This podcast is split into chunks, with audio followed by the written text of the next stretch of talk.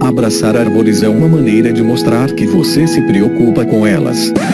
1, 2, 3, 4.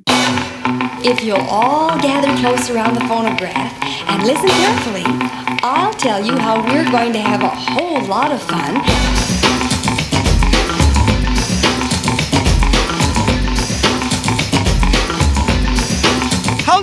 Aqui é Fernando Lima e este é o Desabraçando Árvores, um bate-papo sem firula sobre ecologia e conservação, a vida, o universo e tudo mais. E eu estou aqui diretamente de Atibaia, São Paulo, e venho lhes apresentar, senhoras e senhores, mais um crossover.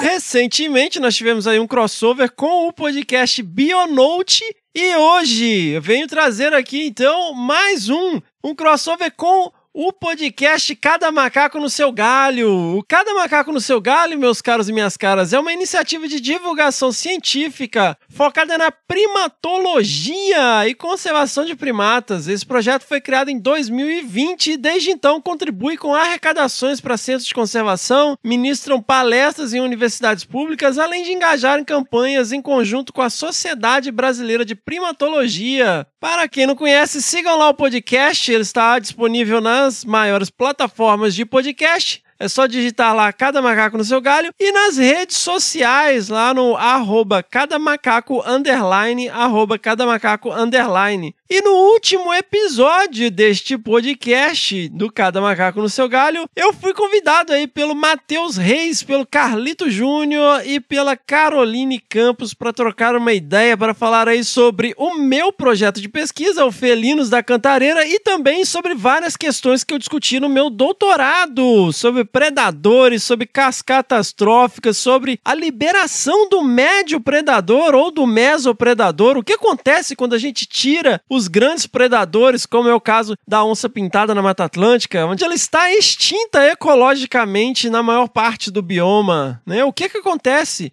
Quem que se torna predador de topo? Eu agradeço enormemente, né, ao Carlito, à Caroline e ao Matheus pela oportunidade de falar da minha pesquisa e das questões ecológicas que eu mais gosto de pensar, discutir e falar sobre. Então fiquem ligados, fiquem ligadas e acompanhem aí essa discussão sensacional. Vamos aí rapidamente para os nossos jabás. Sigam lá o nosso projeto nas redes sociais, no Facebook Desabraçando Árvores Podcast, no Instagram e no Twitter, o arroba Desabrace. E somos um podcast, um não, quatro, né? Sigam lá os nossos quatro podcasts, o Desabraçando Árvores, o Que Bicho é Esse, o Que Bicho é Esse, Crianças, e o novíssimo Cadernos de Campo. Sigam lá no Spotify, na Amazon, no Orelo e na Apple Podcast. Se inscrevam no Google Podcasts ou no Castbox e favoritem no Deezer para não perder nenhum episódio. E aproveitando, se você ouve lá no Spotify, não deixe de dar as suas cinco estrelinhas lá na avaliação. Hey, that's something everyone can enjoy. Pessoal, este é um projeto independente e nós contamos aí com uma campanha de crowdfunding aonde os nossos padrinhos e madrinhas viabilizam é que a gente continue com esse projeto aqui, a pagar a edição de áudio e algumas outras despesas mensais. Se você né, se sente compelido, se você se sente compelida, junte-se a nós a partir de um real na nossa campanha no apoia.se barra desabrace ou com doações pontuais no PicPay lá no arroba desabrace. Os apoiadores e apoiadoras têm acesso a um grupo exclusivo lá no WhatsApp, né? Tem acesso aos bastidores, aos desabracevos, a gente troca muita ideia, muita coisa que a gente traz para cá, é insight que surge lá nesse grupo, né? E tem acesso aos episódios antes do lançamento quando é possível. Então, mais uma vez, se você se sente compelido, se você acredita no que a gente está fazendo, se você gosta dessa bagaça aqui, então considere um realzinho, a partir de um realzinho por mês, entre lá e apoie este projeto. Antes de seguir, galera, é sempre bom lembrar que né, se você quer dar algum feedback aqui, se você quer dar um retorno sobre este episódio, não deixe de enviar a sua pedrada no nosso e-mail, que é o primeirapedra@desabrace.com.br. Lembrando sempre as palavras de Jesus em João, capítulo 8, versículo 7. Se algum de vocês estiver sem pecado, seja o primeiro a tirar uma pedra. Mas, mas, mas, peraí. Galera, a qualidade do áudio não está no padrão que a gente tenta manter aqui, né? A gente gravou com outro sistema, então assim, em alguns momentos a captação do áudio não tá tão legal, mas logo depois ela melhora, então segurem aí que o conteúdo vale muito a pena. Agora sim, seguimos! That was fun. Let's do it again.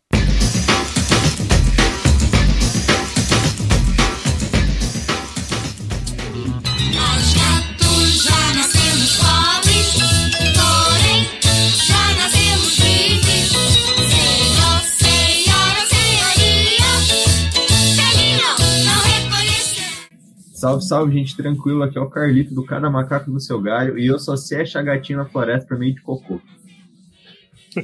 Oi, pessoal, aqui é a Carol e o único gato que eu já vi em São Paulo é o gato de rua. Salve pessoal, aqui é o Matheus Reis e eu sei a resposta para a vida, o universo e tudo mais. E hoje eu tenho um convidado aqui muito especial, ele que é um percursor, quase um bandeirante na questão de, de podcast de conservação. Ele foi uma das pessoas que influenciou todo mundo que tem um podcast voltado mais na pegada de conservação, falando de biologia. Ele é o host supremo do podcast Desabraçando Árvores. E estou falando de Fernando Lima. Dou a palavra para você, meu caro. Olha aí, eu tô, tô encabulado aqui agora. que responsabilidade é essa, velho? Ser bandeirante aí. Bom, minha família é tropeiro lá de Minas, né? Pô, então tô em casa já. Ô, pessoal, obrigado pelo convite, todo mundo que está ouvindo aí. Muito feliz aqui de poder participar do Cada Macaco no Seu Galho. Fiquei muito feliz mesmo com o convite. Ainda mais para falar de gatinhos, né? Que são fofinhos e todo mundo gosta, né? E fala um pouco sobre a sua formação, Fernando. De onde você veio, como você se- começou a se interessar por gatinhos. Cara, eu, sim, desde criança, né? Assim, eu sempre fui meio introspectivo e tal. Eu sempre interagi muito com bicho. Minha família sempre teve gato. Sempre interagi com os bichos, né? Basicamente.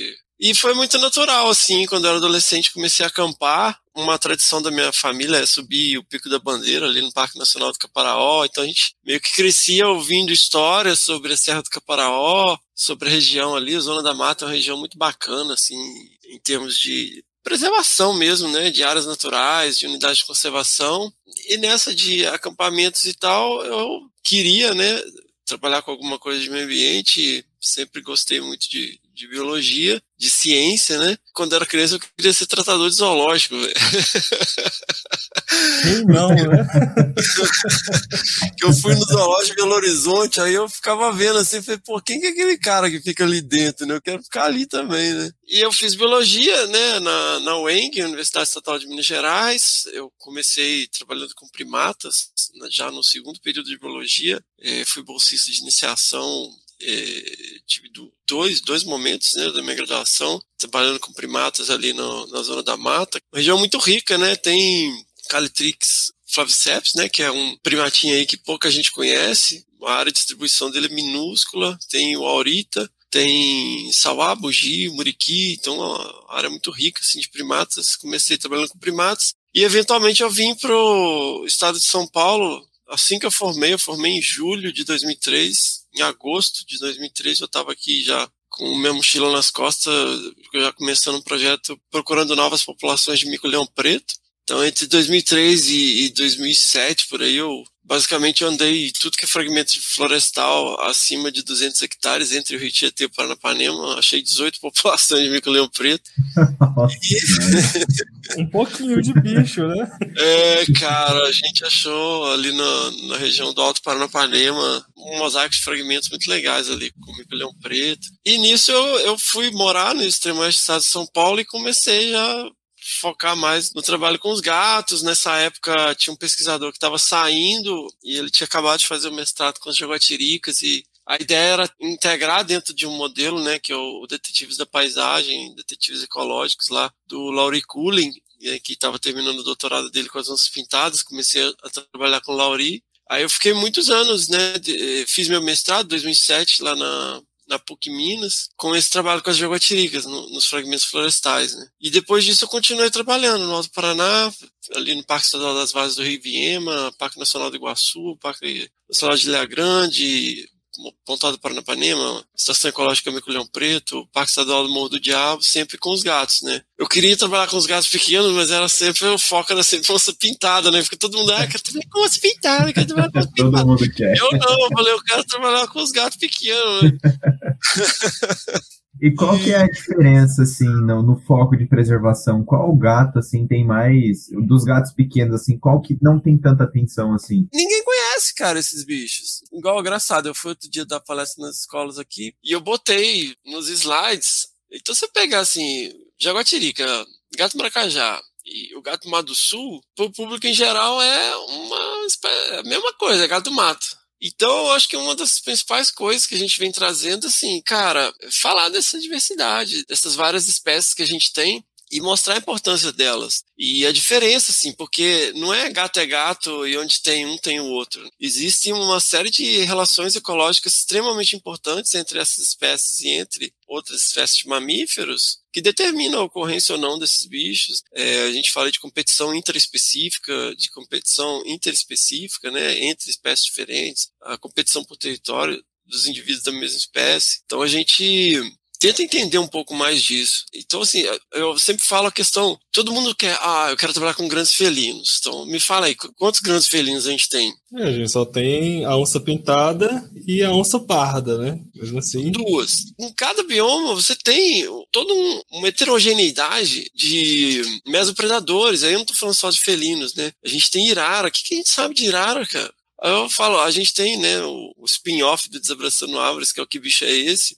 A gente toca a vocalização de um animal e a gente traz especialistas para falar. O especialista para falar de irara sabe tanto quanto eu. Ou seja, é, o, o que qualquer massozoólogo sabe sobre irara. O básico que está nos livros ali, o que, que come, mais ou menos, né? Que é um bicho ali que usa extrato arbóreo, né? Um mustelídeo e tal. Genericamente, a gente não sabe muita coisa desses bichos. E são espécies que têm uma distribuição maior e conseguem, porque são menores, né?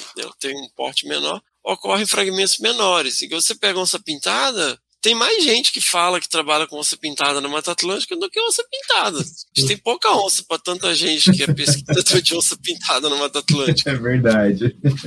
Mas, Fernando, por que, que você acha que tem esse desinteresse de estudar esses mesopredadores? Eu vejo que as pessoas focam muito no, no que é mais chamativo, mas não o que traz a melhor resposta para uma pergunta ecológica. Porque, o- como você falou, uma irara, uma jaguatirica, elas têm uma função ecológica muito mais presente em fragmentos que atualmente nós não temos mais tantas áreas de porte grande preservadas, né? Então, acredito que esses animais, né, irara, jaguatirica, os próprios gambás, eu acho que eles fazem um papel ecológico muito mais importante do que um grande predador. Mas por que, que você acha que tem esse desinteresse em pesquisar esses animais? Eu acho que é histórica, Matheus. Eu acho que é uma questão histórica. Porque, cara, eu sou de uma geração que a armadilha fotográfica, cara, era um negócio assim, completamente fora da, da realidade de, de 90% de toda a pesquisa. Né? Ninguém tinha grana para comprar armadilha fotográfica. A gente tinha aí, quem treca, tinha alguns grupos de pesquisa no Brasil que conseguia ter algumas. Então, assim, no doutorado Lauri, por exemplo, acho que não tinha 20 câmeras. Isso vinha pro Brasil, assim, na mala da galera. E a Kentrek era, sei lá, um Jeep Willys das armadilhas fotográficas, né? Então era analógico, a gente tinha que ir para campo direto, cara. A gente tinha que ir para campo cada 10, 15 dias para revisar as armadilhas, porque era rolo de filme de 36 poses. Então tinha que ir trocar filme e, e bateria direto. E assim, geralmente quem tinha recurso para isso acabava o pessoal que trabalhava com os bichos maiores. Então não tinha muita gente trabalhando com predadores. Né? Quando eu estava na graduação, o único grupo que realmente trabalhava com predadores no Brasil era o Instituto para Carnívoros. Então eram basicamente os projetos do Instituto para Carnívoros. E tinha o trabalho do Laurie Cullen, do IP. Estou falando de grandes projetos, né, de maneira geral. E aí você tinha os grupos de pesquisa que trabalham com mamíferos de médio e grande porte de forma geral, mas fazia o quê? Transecções lineares, que são o quê? Você percorre trilhas, observando aí vestígios, indícios de fauna, observações diretas, e convenhamos, né? A probabilidade de você encontrar gato. É quase zero. Né? Eu vejo É que pelo um cerrado. pode correr transecto linear. Eu vejo que É. pelo cerrado a gente vê rastro de tudo, dependendo do, do- do lugar onde você vai. Mas você não vê porra nenhuma, você não vê nem passarinho direito, sabe? Você É, então. E aí tinha muito plot de pegada, a gente fazia plot de pegada, levava areia, saco de areia nas costas, ou usava a própria areia do terreno com peneira para pegar vestígio direto, não seja pegada. Então, assim, como isso acabava ficando restrito a uns grupos que tinham mais recursos, né? Porque trabalhar com, com onça é muito caro, cara. Né? Você colocar um rádio numa onça pintada exige uma logística de captura, né, de equipe em campo, e são lugares remotos, né? Então você precisa de carro traçado, precisa de o equipamento de radiotelemetria muito caro. Então geralmente eram projetos grandes que tinham esses recursos. Então, esses bichos menores são espécies mais comuns, vamos dizer, mais abundantes, né, com uma distribuição grande, ocorrem em áreas menores, então assim, não são as espécies mais ameaçadas. Então, acaba também não tendo esse apelo. Aí, pensando dentro do universo acadêmico, você acaba conseguindo recurso para estudar besouro, estudar libélula, estudar abelha sem ferrão, né? Onde você vai conseguir grana para isso? né, fora do universo acadêmico, fora de uma agência de fomento à pesquisa pura, assim, fora de uma FAPESP, da CAPES, do CNPq. Você não vai conseguir grana dentro de uma, sei lá, de um fundo de um zoológico, um fundo de coisa para pesquisar minhoca, pepino do mar, sabe? Você vai conseguir grana para estudar o primata ameaçado, extinção, né, a onça, o, o Você tem um bicho que não é tão atrativo, assim, que não é grande, que não é, que chama tanta atenção, que é mais comum, acaba não conseguindo tanta grana. E aí eu acho que é histórico. O pessoal acaba, quem trabalha com esses bichos, tá sempre trabalhando com eles. Aí você tem, óbvio, as exceções, sei lá, o Tadeu, né, um, herói aí que tá há décadas na linha de frente com os gatinhos pequenos. Você tem o pessoal do Mamíferos do Cerrado, né, que foca lá nas raposinhas, né. Então, você vê que a- a- acaba tendo esse viés historicamente, porque são os grupos que tinham mais grana, focavam mais nesses bichos, e agora a gente está vendo, né, com uma maior facilidade na compra de armadilhas fotográficas, de, até de radiocolares, grupos que fazem consultoria ou- e pesquisas mesmo em universidades e organizações não governamentais, que acabam olhando mais para esses animais menores. Hoje a gente tem um plano de ação nacional para os pequenos felinos o que é uma coisa absolutamente sensacional. Passou essa primeira rodada para os bichos mais ameaçados, bichos maiores e tal, e agora a gente está olhando para esses outros grupos também, né, que às vezes não chamam tanta atenção. E eu fico muito impressionado, porque se você parar para pensar, se você vai fazer um mestrado, se você vai fazer um doutorado, geralmente quais são os problemas? Né? Você tem um N pequeno. Né? O que é um N pequeno? Você tem poucas amostras. Enquanto você pega esses caras, meu, você vai em fragmentos menores, você vai encontrar Irara, você vai encontrar Coati, você vai encontrar Jaguatirica, dependendo, você vai encontrar o gato do Mato do Sul. Ou seja, você consegue mais registros, você consegue mais informação, você consegue amostrar mais áreas, né? você não tem que ir lá na, na PQP para poder conseguir eh, registros de onça pintada. E isso é super legal, porque essas espécies elas trazem respostas ecológicas importantes. E eu acho que agora o pessoal está começando a prestar mais atenção nisso. Espécies que não necessariamente têm atenção porque não são as espécies mais ameaçadas, mas do ponto de vista ecológico, são espécies que estão aí lidando com uma paisagem extremamente antropizada, mosaicos de fragmentação florestal, que podem servir de indicadores para uma série de coisas para a gente pensar na escala de paisagem, ao invés de só pensar em grandes unidades de conservação. O seu doutorado foi sobre isso, né, Fernando? O meu doutorado foi pensando nessa questão dos mesopredadores, justamente, e discutindo se isso não é algo que seria subestimado. Porque existe um- uma questão que se chama a liberação do mesopredador, né, que é o mesopredator release. Ou seja, quando você tira o- os grandes predadores, quem que se torna predador de topo?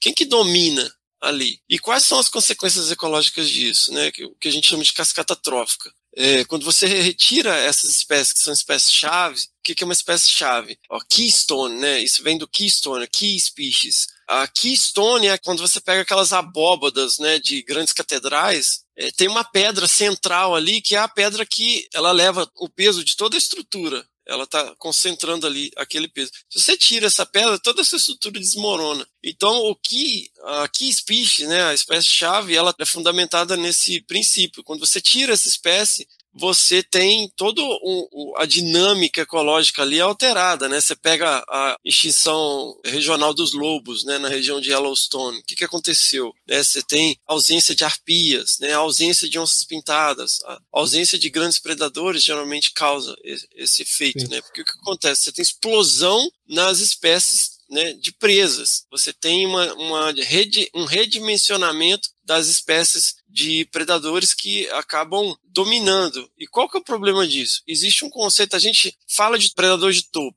mas existe um conceito que se chama predador apex, né, ou ápice, eu não sei se a tradução seria essa, mas a gente fala um apex predador. É isso mesmo. O apex predador, ele evoluiu de uma maneira diferente. O que, que é? Aí vamos falar do quê? De urso, de onça pintada, de leão, uh, de lobos. O que acontece? Esses predadores eles têm uma capacidade de autorregulação é, populacional. O que, que isso quer dizer? Esses caras, né, eles não explodem a população deles. Você não tem uma explosão populacional, eles se autorregulam, seja através de infanticídio, até pelas próprias fêmeas, seja por inibição de reprodução. Enquanto você tem os predadores de topo ou predadores de maneira em geral, que existe uma regulação externa, ou seja, quando você tem competição, você tem restrição de alimento, você tem predadores maiores que causam uma redução populacional, quando você tira essa pressão, os bichos explodem ao ponto de alterar totalmente a disponibilidade de recurso.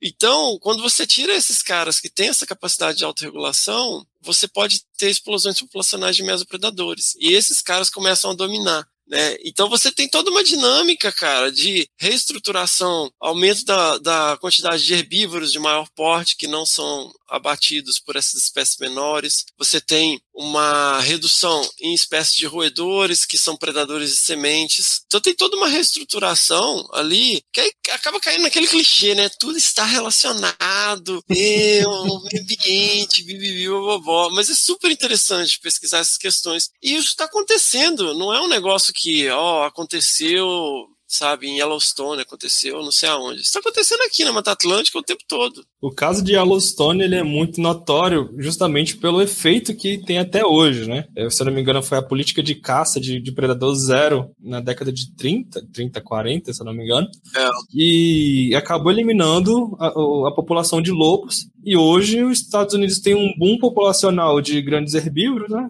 É, principalmente veados. E eles têm que fazer o controle desses animais através da caça. Sabe? Nossa, eu não E- conhecia, não fazia ideia disso, achei absurdo.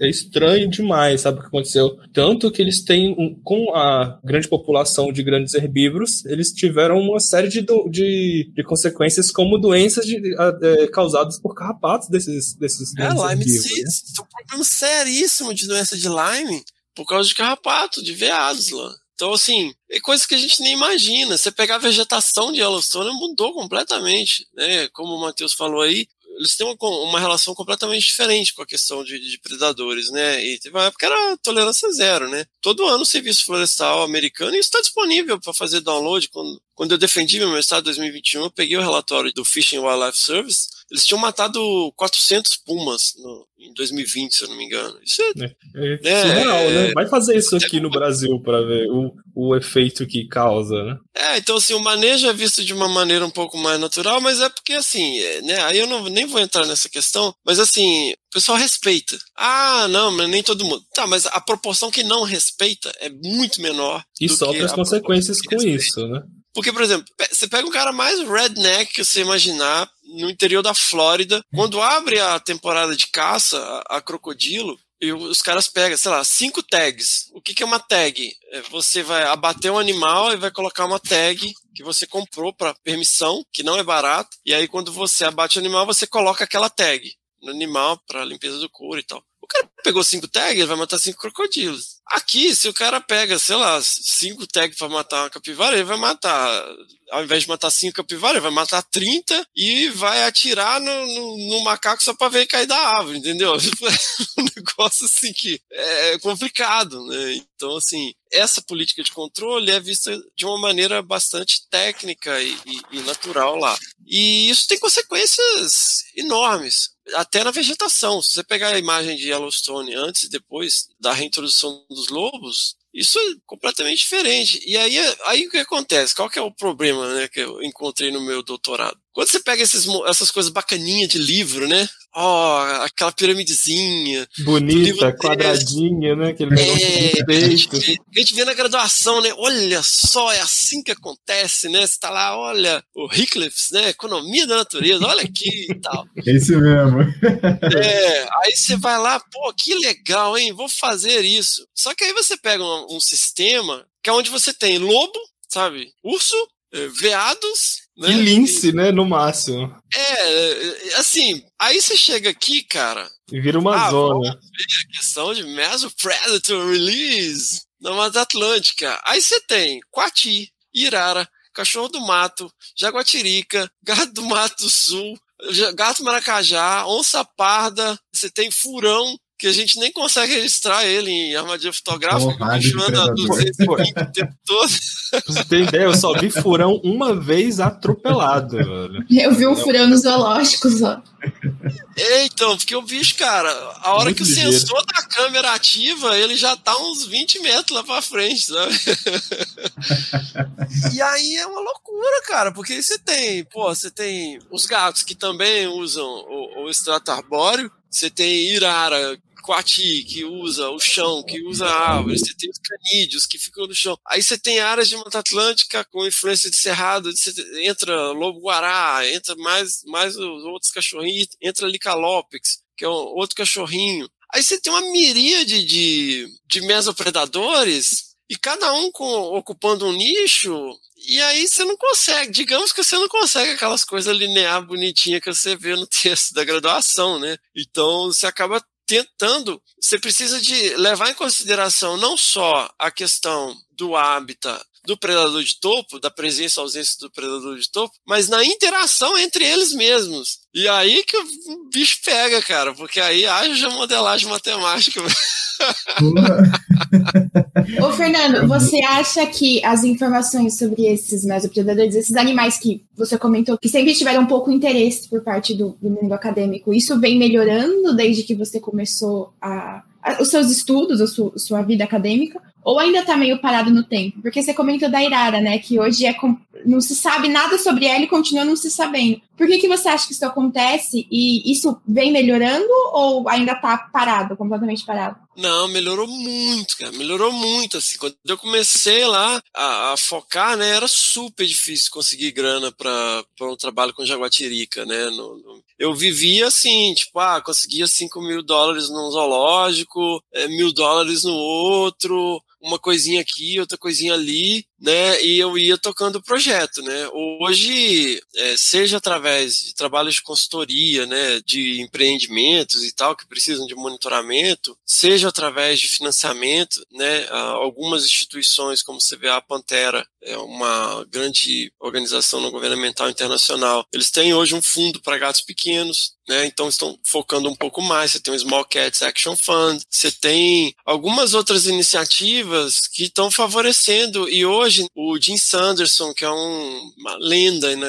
há muitos e muitos anos aí trabalhando com os gatinhos pequenos, é um cara que está fazendo uma pressão internacional muito grande para se prestar mais atenção nos gatos menores. E eu vejo que isso também resvala aí nos predadores de médio e grande porte. Então acho que melhorou muito. E outra que assim, cara, qualquer pesquisador hoje consegue comprar uma armadilha fotográfica. Você tem distribuidores de armadilha fotográfica no Brasil, você compra com nota fiscal, com garantia, que é uma coisa que não se via aí há 15, 20 anos atrás. inclusive houveram né, tentativas bem sucedidas em termos né, de, de você co- com- comprar uma câmera trap feita no Brasil, uma armadilha fotográfica. Só explicando aqui para minha tia, a armadilha fotográfica é uma câmera com sensor de movimento. Quando o bicho passa, ela faz um registro que é absolutamente essencial quando a gente está falando de espécies raras, espécies elusivas, espécies noturnas, que são de difícil visualização, cara. Eu já vi uma onça de 89 quilos, né? A gente estava numa captura, ela estava na árvore. Quando o dado anestésico bateu nela, ela estava com as quatro patas na mesma forquilha, ela pulou da árvore. Você não ouve um animal de 89 quilos, você não ouve ela bater no chão, cara. Esse é o nível de stealth. É sinistro, né, cara? É muito legal. Então, assim, cara, você passa de baixo, e eu já aconteceu comigo, né? A gente tava revisando equipamento, on- tinha uma onça pintada na árvore. né, Essa história é muito boa. E a gente não viu e tal, e ficou ali trabalhando o tempo todo e tal. Quando a gente resolveu ir embora, que, aí ela pulou, que a gente viu, mas ela tava ali o tempo todo, né? Então você não vê esses caras, mesmo que ele esteja ali perto. A camuflagem e, e, assim, essa ausência de barulho, você não percebe esses animais, é super difícil. Então, esse equipamento é um equipamento essencial para a gente estudar esses caras, né? E o lance deles serem pintados, né? No caso desses felinos, você consegue identificar indivíduo, então dá para fazer uma estimativa de tamanho populacional. Vocês dão nomes para os gatinhos que vocês acham? Então, o pessoal dá nome, o pessoal dá nome para as baleias. Eu dou, eu dou. A gente sempre deu, né? Sempre deu. Que é, assim, pô, você vai lá olhar na planilha e fala, sei lá, LP, Leopardo Pardales 05. Mas fácil você falar. Muito sem graça, né? Falar L5. Fala, pô, chama É. de Zezinho. Pingo, pingo. Aqui, ó, Pingo. atrás de mim. A gente tá no podcast, mas vocês não. Galera, vocês desculpem que a gente tá falando de vídeo, né? Mas atrás de mim, no meu escritório, tem aqui um quadro com umas fotos. É uma jaguatirica que chama Pingo, que eu batizei ela de Pingo, porque ela tem uma manchinha que parece uma gota, fica parecendo um pingo. E eu tenho registro dela jovem em 2000 e... Tem até que olhar, que tá anotado ali. Em 2005 eu tenho um registro dela jovem, e depois eu tenho um registro dela em 2008 com filhote. A mesma jaguatirica. Muito legal, assim, manter essas fotos assim. Mas, tipo, se fosse LP 07, eu não sei se eu lembraria dela com tanto carinho.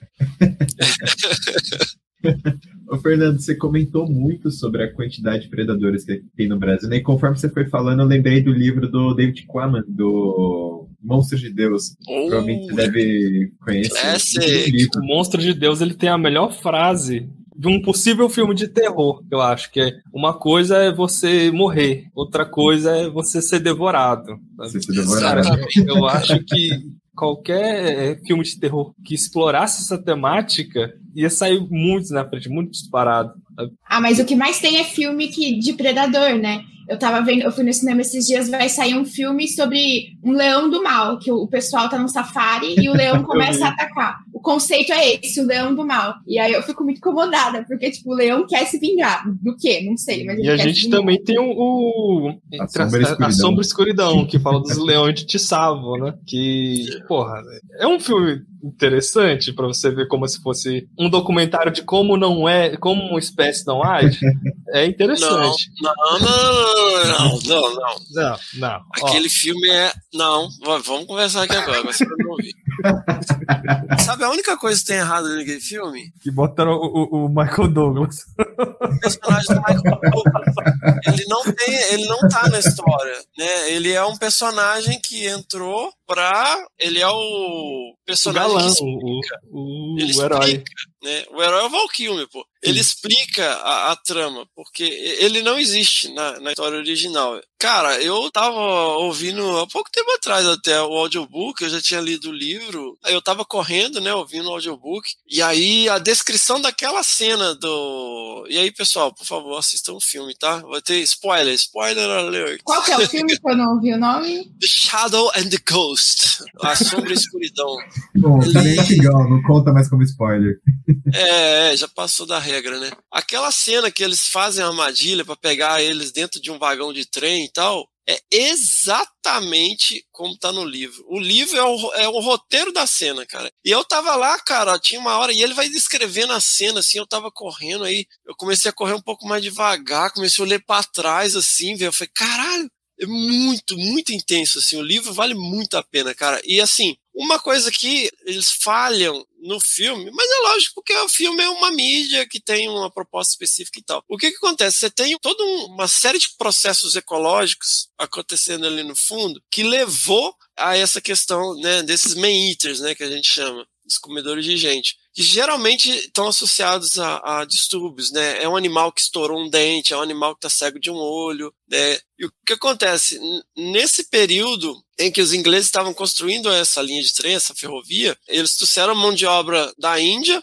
Foi justamente um ano em que teve, eu não vou lembrar aqui de qual que foi a doença que teve, que dizimou várias populações assim de, de, de presas, né, de ungulados. Então teve um declínio muito grande na, na disponibilidade de presas. É, esses eram leões jovens, eles realmente não se comportam assim, não é natural aquele tipo de comportamento, assim, é completamente atípico para a espécie. né. E aí você teve é, um surto de cólera na, no canteiro de obras. E aí, muitas vezes, eles nem eram enterrados, né, dentro do, do, do costume hindu, se eu não me engano, aí, vocês me desculpem se eu estou falando bobagem, mas se eu não me engano, eles eram cremados. Muitas vezes essa cremação não era muito Completa. adequada. Hum? É. Não era E esses caras começaram a. Primeiro eles começaram como scavengers, né? Eles começaram a comer cadáveres e depois eles descobriram que era super fácil matar gente. Basicamente isso, entendeu? É surreal, né? E assim, assim como aconteceu em diversos outros lugares, né? Só que eles ficaram muito famosos, né? e- Esses casos, porque eles mataram muita gente. E o livro, cara, vale muito a pena. Vale muito a pena. O livro é o Ghosts of Tsavo, né? O Fantasma de Tsavo. E tem também no Monstros de Deus, eu acho, um capítulo sobre ele, se eu não me engano. Tô lembrando. Em Tá. O Monstros de Deus ele aborda bastante essa coisa do estigma sobre predadores, né? Sobre como É. a gente lida com eles, que a gente tem tanto medo deles, só que hoje em dia a gente tá colocando os, os grandes predadores em declínio, né? É a miniaturização, né? A gente tem os bichos do Pleistoceno, né? A grande tendência é você ter animais é, generalistas, né? Mais onívoros, animais que comem insetos, animais que comem frutos, é, com ciclo de vida mais rápido e menores. A gente matou os bichos grandes, né? E continua matando. Então estão, tá diminuindo cada vez mais. Uma coisa que eu tava reparando, né, é que algum desses grandes predadores, eles causam uma visão mais, como é que eu posso falar isso? Mais apelativa, mas digo do sentido de que gera empatia, sabe? As pessoas têm empatia por uma onça pintada, mas não têm em- empatia por uma sucuri gigante, sabe? Uma sucuri grande. Então, é, eu acho meio diferente. Não sei o que causa essa empatia ou não, tanto que você vai pegar o- o- os registros de, de sucuri que veio a matar uma pessoa, é, é quase nulo. Mas você tem um, um dos casos mais, mais famosos que a gente tem de, de onça pintada, por exemplo, é o caso de Cáceres, que quase como se fosse as nossas onças de Tissavo. Que, cara, aquele relato do Rogério durante o episódio 9, se eu não me engano, do Desabraçando, foi sinistro, cara. Eu não. Eu tava eh, eh, escutando novamente esses dias. E, cara, é, foi um comportamento totalmente atípico do bicho, né, mas mesmo assim, as pessoas ainda conseguem gerar, ter uma empatia muito grande por esses animais. É tão menos- grande esse apelo que a gente tá- ia falar dos pequenos felinos e a gente já tá falando de onça e leão. Eu falei aqui pro pessoal, falei assim, ah, o grupo hoje, o podcast hoje, vamos falar sobre predadores no geral. Não, eu falei, não, eu vou outra- perguntar sobre o Felinos da Cantareira. Eu falei, porra, a gente tá falando de onça agora, deixa eu esperar um pouquinho. Já, Mas já a gente de- chega no Felinos da Cantareira. E é muito Fernando, doido, eu cara. tenho uma dúvida. É, você comentou da diversidade de predadores. Eu não sei se tem uma resposta exata para isso, é porque eu, tô entrando agora nessa parte de felinos e tudo mais, que eu tô fazendo estágio numa estação ecológica, e a gente tá começando a fazer o monitoramento, né? Tanto que eu tô aprendendo agora a encontrar a pegada, a distinguir ali que cocô é de quem. Eu queria saber se tem alguma explicação do porquê na América do Sul tem uma quantidade tão grande assim de predadores é, mesopredadores, né, como você falou. Em outros lugares, como por exemplo a América do Norte, não tem essa diversidade assim tão grande. Cara, pela mesma razão que os únicos primatas que tem na América do Norte são seres humanos, né? Tipo. Pô, uma heterogeneidade muito grande de nichos que podem ser ocupados. Então, é até legal aquele livro do Jared Diamond, né? O Armas, Gêmeas e Aço. Então, crianças, se Muito vocês bom. Né? Ele compara muito essa questão, né? Quando você pega ali, por exemplo, a Eurásia, a América do Norte, você tem uma distribuição de faixas climáticas muito mais homogêneas, ou seja, a distribuição ali da- das faixas climáticas. Então, quando você pega, por exemplo, a África, né, o sul da Ásia e a América do Sul, você tem uma variação muito grande de, de faixas climáticas. Então, por exemplo, você pega a Argentina e comparar com a Guiana, por exemplo, completamente diferente. Mas nós estamos na América do Sul. Você pega aqui a Amazônia e, e o Pampa, é completamente diferente. Então, assim, isso tem muita influência de zonas climáticas, e aí você tem uma amplitude muito maior de nichos ecológicos para serem ocupados com diferentes estratégias evolutivas. Então você tem, por exemplo, pega o próprio gato morisco, por exemplo, jaguarundi. Você vê esse padrão mais amarronzado, é a mesma espécie, mas é um padrão muito mais recorrente em áreas é, mais abertas, como caatinga e cerrado, por exemplo. E aí você tem os bichos mais escuros nas áreas florestais como por exemplo Mata Atlântica. Então, você vê dentro da mesma espécie você tem uma grande variação geográfica em ambientes diferentes, né? Então, você pega, por exemplo, as adaptações, né? Tanto que separou o tigrinos, que era tudo colocado dentro de uma espécie só. Então você tem o leopardo tigrinos e você tem o leopardo gutulus. Em ambientes diferentes, né, com estratégias diferentes. E isso culmina com diferenciação das espécies. Então, eu acho que é muito mais relacionado a essa grande amplitude de nicho. Enquanto você pega, por exemplo, você tem uma grande amplitude de nicho, por exemplo, você pegar a Flórida e pegar ali o norte dos Estados Unidos, é completamente diferente, mas ali é, ainda está dentro de um, uma amplitude climática menos heterogênea do que a gente tem aqui na América do Sul, na África e no sul da Ásia ali. Legal, Fernando. Agora que a gente fez esse resumão geral aí de predadores, de felinos, de mesopredadores, eu queria perguntar para a gente caminhar aqui para os felinos da Cantareira, o que, que é o Felinos da Cantareira, como surgiu esse projeto, é, quem que apoia, como que a população está envolvida nisso. Dá um geralzão aí sobre esse projeto, bem bacana. Cara, então, eu tenho essa questão, desde né, de que eu comecei a trabalhar com o, os gatinhos lá por volta de 2005, 2006, quando eu fui fazendo essa transição dos primatas para começar a trabalhar com os gatinhos, eu tinha essa proposta de não fazer um projeto de pesquisa stricto sensu, embora o meu mestrado tenha sido extremamente acadêmico, by the book mesmo, e eu tenho esse viés, né? Eu tenho um viés muito mais analítico, eu gosto de estatística, eu gosto de análise de dados, né? É uma coisa que é, me atrai e, e, eu comecei a entender a importância, né, da gente é, focar bastante nisso quando eu estava no mestrado. E a proposta era fazer realmente um programa de conservação pautado pelo que a gente já fazia, né? Eu trabalhava numa instituição, que era o Instituto de Pesquisas Ecológicas, e eu tive a oportunidade de receber muito de primeira mão, especialmente do Claudio Pada, grande ícone aí, uma visão muito mais abrangente de conservação, né? Muito interdisciplinar. Então a proposta era realmente ir desde interagir com os programas de educação ambiental, passando pela parte de saúde, né, na parte de medicina da conservação, é, vendo questões de agentes patológicos que influenciam esses animais, contato com animais domésticos, né, do, entre o, os felinos e, e selvagens e cachorros e cães, é, o, os problemas envolvendo falta de hábitat, competição com outros predadores, questões é, genéticas, sanitárias, como eu já falei. Então, a proposta era bastante abrangente, não só a questão demográfica, que foram os primeiros passos, né? Eu sempre considero o seguinte, a primeira questão é sempre quem são e onde estão. Quem são as espécies que ocorrem ali, onde elas estão, aí depois você vai para quantos são. É, e aí começa a vir toda a problemática, né?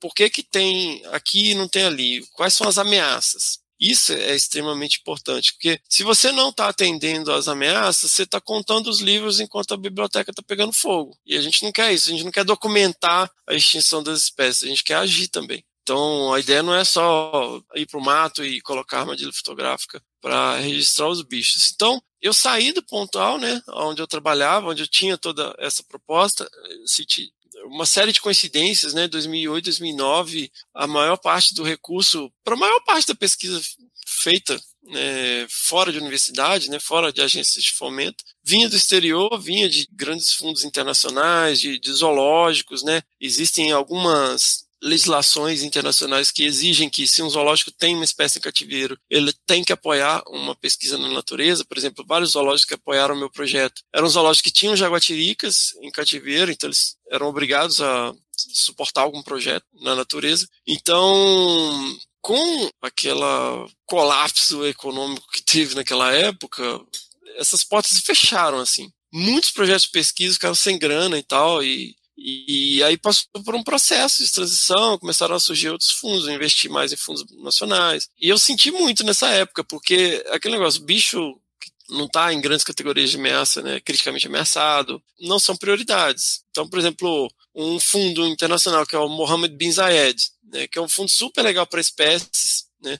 Dinheiro para espécies também nessa época começou a ficar muito complicado, o pessoal começou a focar mais em projetos de base comunitária, e nessa época o Mohammed bin Zayed foi assim, ó, agora a gente vai fazer um fundo só para espécie. E aí, você lê o edital hoje do Mohammed bin Zayed, ele fala assim, se a espécie que é alvo da sua pesquisa não está na lista da IUCN como ameaçada ou criticamente ameaçada, nós sugerimos que você nem gaste o seu tempo submetendo propostas. Nesse nível. Tá escrito isso. O que é um erro, né? Por causa que a extinção ela é local. Pode é, ocorrer de uma maneira mais global, né? Mas é, a, a, extinção é de populações. E gente... não só isso, Matheus. A gente nunca contabiliza para extinção ecológica, de, de interações ecológicas, De interações, cara. Ninguém, ninguém pensa nisso. Tipo assim, você extinguir uma espécie é uma coisa, você extinguir uma interação ecológica é outra, cara. Por exemplo, existem espécies de, de orquídea que só são polinizadas por outra espécie de mariposa que evoluiu para polinizar aquele negócio, é, é, com evolução. Então, se você extingue um, extingue o outro. Né? Se você extinguir a interação, acabou. Então, assim, eu acabei vindo embora, né? Saí de lá e nessa, justamente nessa época, em 2011, eu aprovei um projeto muito grande com o FUNBI, o Fundo Brasileiro para a Biodiversidade, porque depois do mestrado eu vi isso, sabe? A gente estava coletando dado, coletando dado, coletando dado, coletando dado, e aí chegou no momento de ver o que a gente vai fazer com esses dados, né? A gente precisa usar isso para alguma coisa, não só para fazer relatório, conseguir mais dinheiro para pôr rádio e tal, não sei o quê. Aí eu resolvi tirar o time de campo, o Lauri tinha acabado o doutorado dele, o projeto lá no Parque Estadual das Vozes do Riviema também já tinha fechado um ciclo. Meu grande amigo, meu irmão Denis Sana, tinha fechado lá o projeto. E eu fiz uma proposta para resgatar as informações, né? Porque o Alto Paraná é muito icônico, porque você tem o primeiro trabalho com onça pintada lá que o Peter começou com o George Schaller no Pantanal, e depois o Peter Peter Crouchel, que eu tô falando. Ele foi trabalhar no Parque Nacional do Iguaçu. Então, o Alto Paraná, ele é muito emblemático nesse sentido, que a maioria das pessoas que hoje trabalham com carnívoros no Brasil, que são aí veteranos, é, trabalharam com o Peter em algum momento. O Alto Paraná ele tem uma paisagem local muito diferente, que é quase como se fosse uma mistura de, de Mata Atlântica e Pantanal, né? Então É um ele acaba, né? acaba abordando uma, um- uma biomassa muito interessante né? e É. comportando esses, esses grandes predadores. E aí teve o enchimento da barragem de Porto Primavera, e aí começaram os trabalhos na época do enchimento, né, que o Denis foi para lá trabalhar com o Ronaldo Morato, com a Rose Morato e com o T.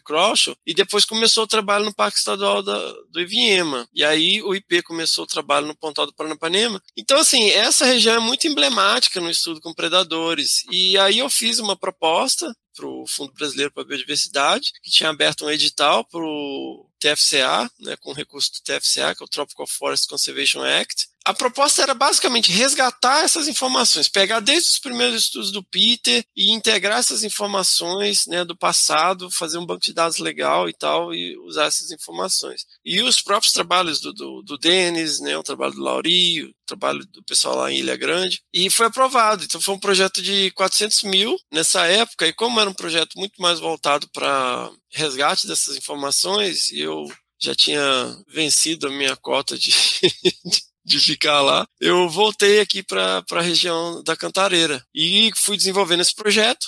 apoiado pelo Fumbio, né, resgatando essas informações. E com a conclusão do projeto, eu fui para o doutorado, né, com essa proposta dos mesopredadores. E acabou que a gente também trabalhou muito com análise de dados e tal. Meu orientador, né, um grande beijo aí, professor Milton Ribeiro, o Miltinho. A gente propôs de fazer uma coisa numa escala maior, de bioma e tal. E eu comecei a olhar aqui para a região. Vários colegas trabalhando aqui e tal. E uma região muito rica, né, nesse sentido, e algumas áreas pouco exploradas, né, exploradas no sentido de pesquisa. E eu resolvi falar, bom, eu vou então colocar em prática aqui as coisas que eu sempre quis fazer lá na quando eu morava lá e vou começar esse trabalho aqui. E o lance, cara, é assim, meu, você quer começar, começa, sabe? Eu não vou ficar esperando as coisas acontecerem, uma grande proposta e tal. Então, eu o, o projeto de estudo de longa duração estava começando, né? Eu ajudei um pouco na época que a gente estava elaborando isso, é uma, uma sequência de um projeto anterior, né, do professor Milton Ribeiro, lá da Laboratório de Ecologia Espacial e Conservação, e foi aprovado né, esse projeto, que é o Programa de Estudo de Longa Duração do Corredor Cantareira Mantiqueira, o título, na verdade, é Biodiversidade e Serviços Associados, PEL de Corredor Cantareira Mantiqueira, que envolve de tudo um pouco, né? Que vai desde morcegos, com vegetação, com bioacústica, paisagens sonoras, né? E também, nesse caso, o estudo com os mamíferos de médio e grande porte. E eu conversei com o Milton e falei, ó, Milton, eu quero começar essa frente aqui e tal, e vamos então aproveitar que vocês já vão fazer isso, e eu queria entrar pensando nessa questão dos gatos, os dados oriundos dessa pesquisa que a gente conseguisse dos, dos gatos, eu uh, associaria ao Felinos da Cantareira. Então, assim, o projeto, na verdade, não tem muito recurso, e através do PELD, ele viabilizou esse primeiro momento, que é justamente o que eu estava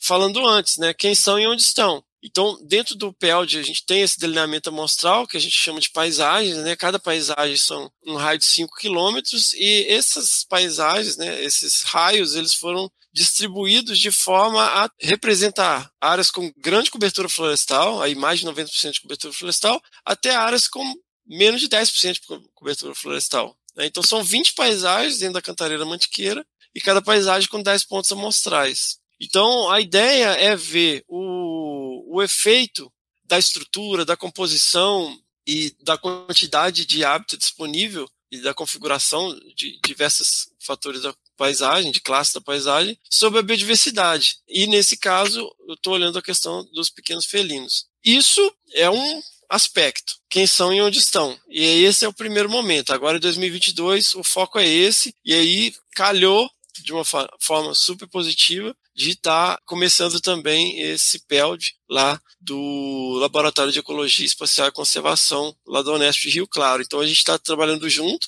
nesse sentido, e esse seria esse primeiro momento. E no momento em que eu comecei a estruturar as ideias, né, de colocar em prática e de ter uma delimitação espacial da minha área de estudo, que nesse caso o sistema Cantareira, que é uma área super importante, a área que abastece cerca de 9 milhões de pessoas de água. Né, a gente tem um mosaico de reservatórios né, que abastecem basicamente a região metropolitana de São Paulo. Ela tem essa importância e também tem muita área natural ainda. A gente tem um mosaico de unidade de conservação inacreditável. Né? Do lado de São Paulo. Tem hora que a gente vai colocar cano que a gente vê a cidade de São Paulo inteira e a gente está no meio de uma mega mata, né? que é o Parque Estadual da Cantareira.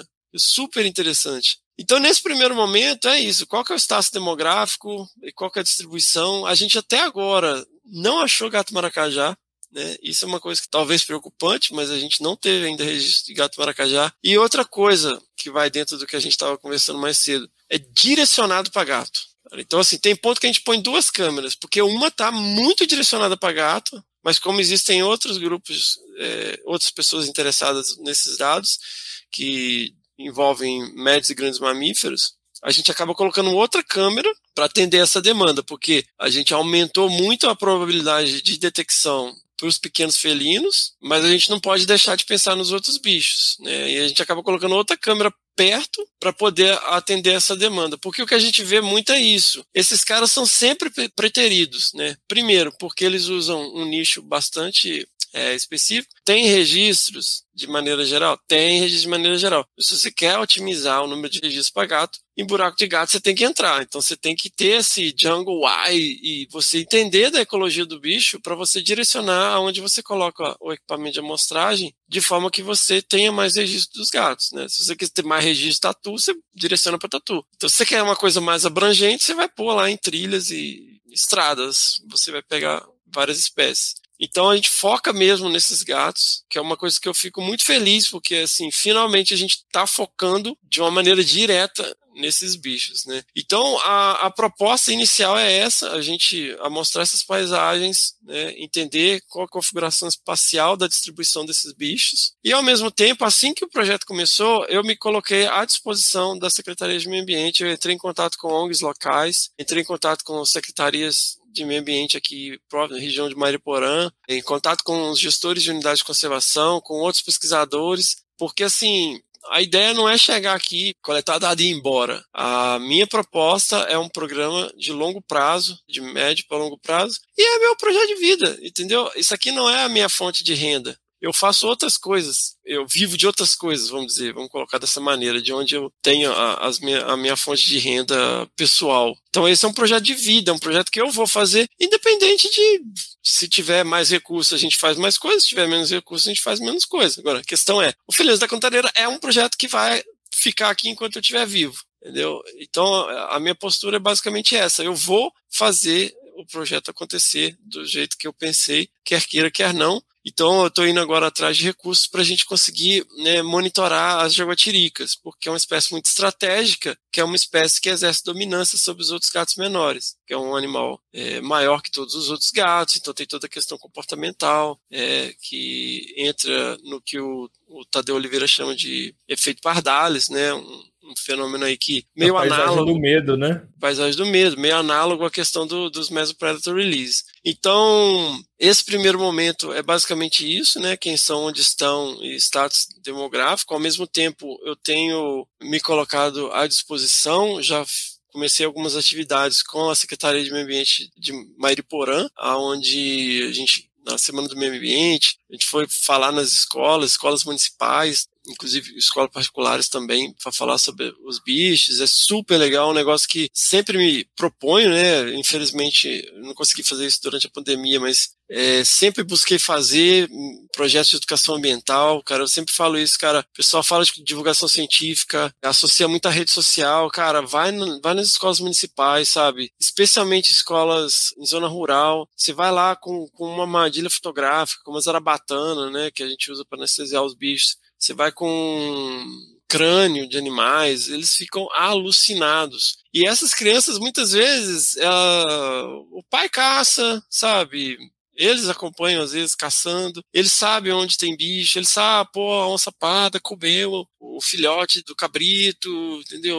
Lá no sítio do meu pai e tal. Você acaba criando uma relação com a comunidade local. E isso é extremamente importante. Porque a gente tem que identificar as ameaças. Não adianta a gente ficar só colocando equipamento em campo, capturando bicho, que é a parte mais divertida, se você não está lidando com as ameaças. Então, assim, uma coisa que o pessoal do Ocelot Working Group tem difundido, pessoal do Geoffroy Working Group.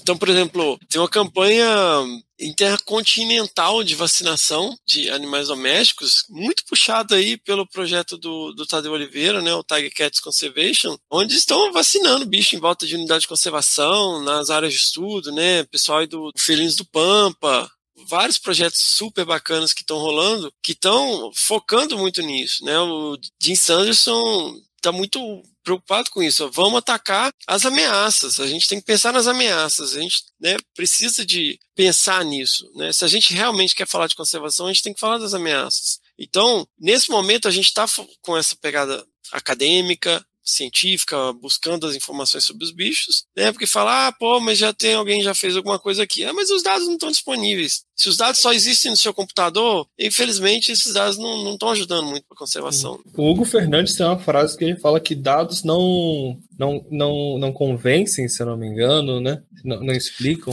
É, aí pensando mais na, na, em como divulgar a informação, né? Mas eu digo Sim. assim, para você tomar medidas efetivas, não necessariamente divulgando, mas assim, tomar decisões, eh, estratégicas, você precisa de, de- desse tipo de informação. Então, assim, ao mesmo tempo que a gente está pensando aí, né, colocando as câmeras e eh, nesse primeiro momento indo atrás de recursos agora né, para a gente começar a monitorar o radiotelemetria, as jaguatiricas, para poder entender melhor eh, a influência desses animais aí nos outros gatos. Então, no caso, seria entender essas interações interespecíficas, onde que esses bichos estão andando e tal, como que eles estão respondendo às mudanças da paisagem. Que todo lugar que a gente vai, cara, é ah, a jaguatirica come galinha aqui, ah, o gatinho apareceu ali. Né, é, sempre tem esses relatos da questão da convivência com esses bichos, né? Pô, se eu não puser as galinhas no, no galinheiro, a jaguatirica leva tudo. Então, assim, será que é a jaguatirica mesmo? É, Então, a gente tem que atender a essas demandas. Então, assim, eu me coloco muito à disposição. Tipo, a gente vai visitar uma fazenda, na semana seguinte, o cara, ó, o bicho comeu um tatu aqui, você não quer vir pôr a câmera? Então, a gente busca muito essa interação positiva com os proprietários, com as secretarias municipais. Eu entrei num acordo agora com a Secretaria Municipal da Secretaria de Meio Ambiente da Prefeitura de Mariporã, falei, eu, eu, me coloco à disposição um dia por mês para ir em qualquer escola que vocês quiserem falar sobre o projeto, falar sobre os bichos. Eles, pô, eles querem, cara, as pessoas querem receber isso. E não tem ônus nenhum, cara. Eu falei, meu, se vocês não me buscar aqui em casa, eu vou de carro aí, aí de aí a gente vai para as escolas, sabe? Porque eu acho isso extremamente importante. Então, eventualmente, a gente começar a atacar essas, essas ameaças. A gente está encontrando como o- a escala do projeto é muito grande e a gente está do lado de São Paulo. Isso cria um desafio muito grande. Uma das maiores cidades da América Latina. Então, assim, tem lugar que a gente vai que tem trilha de motoqueiro e de jipeiro que faz umas voçorocas que você não acredita, assim, no, no meio da mata. Aí você vai para um outro lugar, você vê que existe uma reclamação muito grande, que ah, os bichos estão pegando coisa aqui. Outro lugar a gente vai, tá cheio de armadilha de caça, né? cheio de trilha. Tem lugar que a gente vai que a gente fica assim, pô, onde que a gente põe a câmera? Porque onde você olha tem trilha de caçador. Então a gente está lidando com diversos desafios diferentes que de uma forma ou de outra influenciam e no sucesso dessas populações no médio e longo prazo, né? Então a ideia é entender esse contexto regional e atacar essa questão das ameaças no futuro próximo. Então, nesse primeiro momento, através do, do PELD, que está viabilizando isso, a gente está focando, então, em entender a dinâmica espacial desses bichos. E como eu falei, cara, os bichos não estão distribuídos de uma maneira homogênea.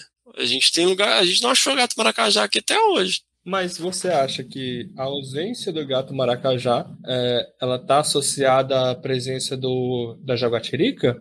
Então, a gente, é o que eu falo, a gente nunca tem 100% de certeza da ausência, a gente tem 100% de certeza da presença. Mas então, a questão é que a paisagem é muito heterogênea, então a gente está encontrando mais a comunidade toda nas áreas mais altas. Então, assim, eu não, não consigo fazer essa associação nesse momento, porque tem muita, muitas outras coisas envolvidas. Tem outros predadores, tem desmatamento, tem um histórico de fragmentação. Né? Se você pega um sobrevoo aqui com o IGC, o Instituto de Geociências de São Paulo, você vai numa área que hoje é, é floresta, há 40 anos atrás era tudo pasto, ou era tudo eucalipto, então, assim, é, é, super interessante também essas dinâmicas. Então, não dá pra gente associar uma linha tão direta, assim, ah, tem a jaguatirica, não tem o bicho. Até porque a gente ainda não tem como fazer essa inferência eh, sem a, fazer uma análise, né? Mas a gente está entendendo como é que tá essa dinâmica, né? Quem tá onde e quais são as abundâncias relativas, né? Onde tem mais o quê? E, Fernando, você comentou aqui que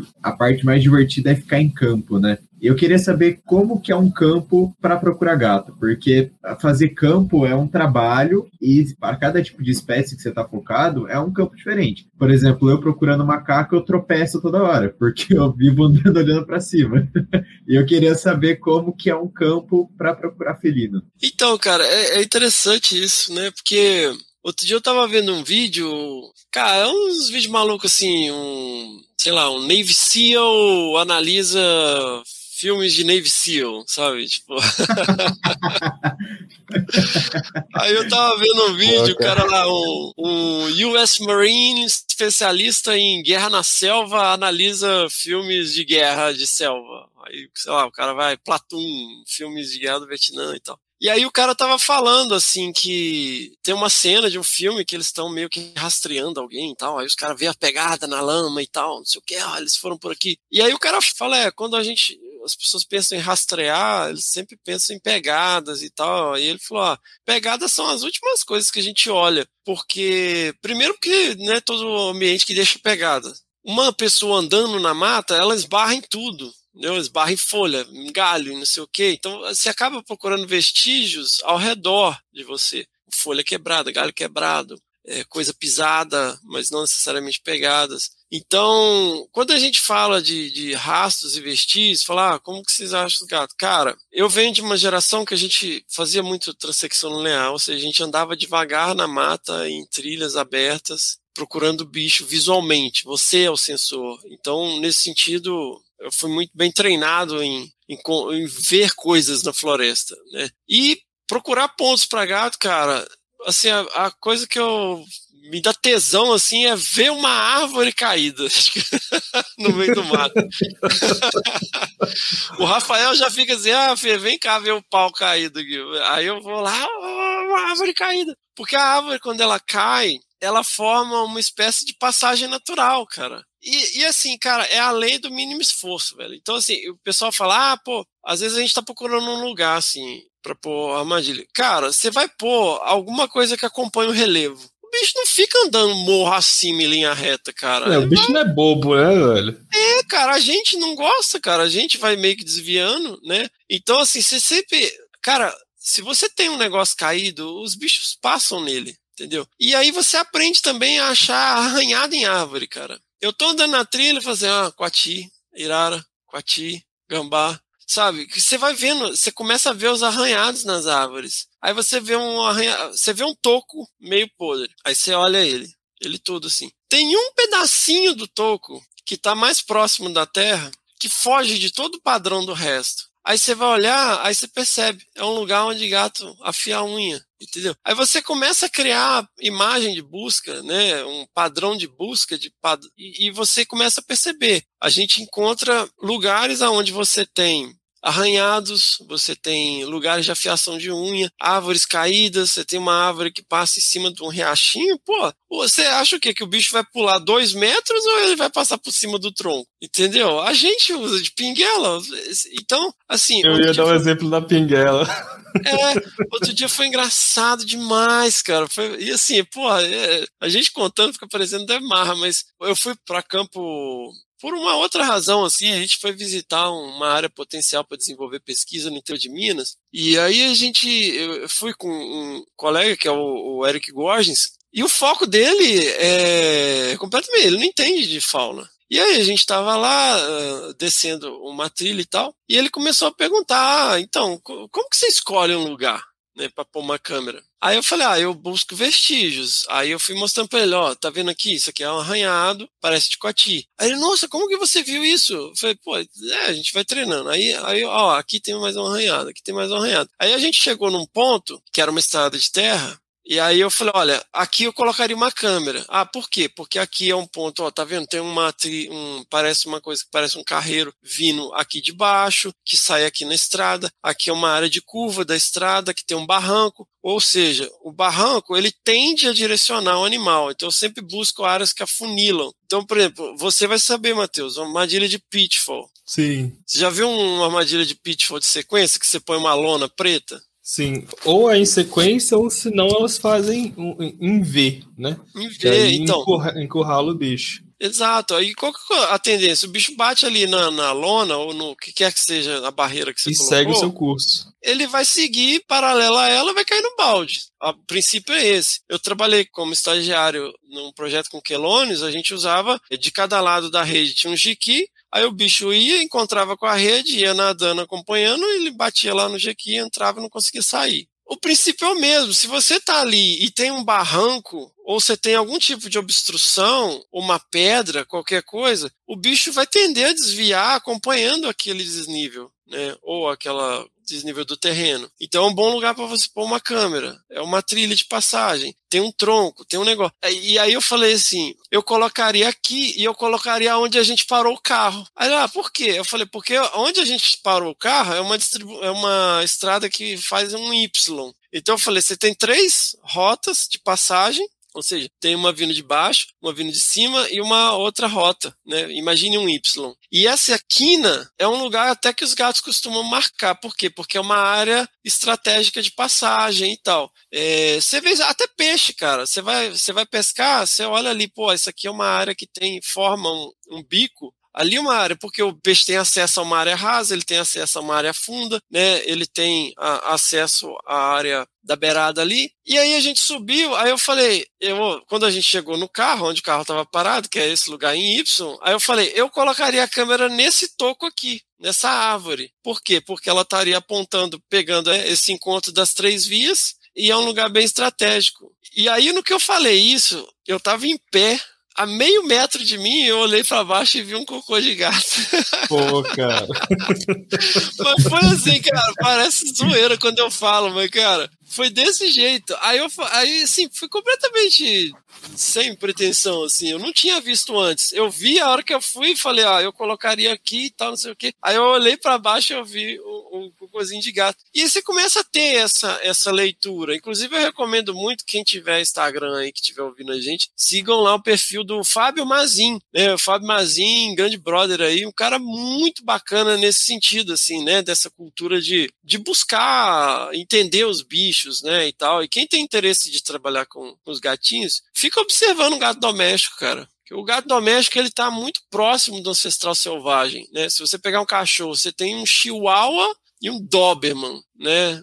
É um, é um animal que está aí acompanhando a gente há muito mais tempo do que o gato. O gato você não tem uma grande variação de, de, de tamanho, né? Então Sim, ele está tá muito próximo do ancestral selvagem. Se eu não me engano, o período de domesticação do gato doméstico é de 9 mil anos, a datação mais antiga, e do cachorro é de 34.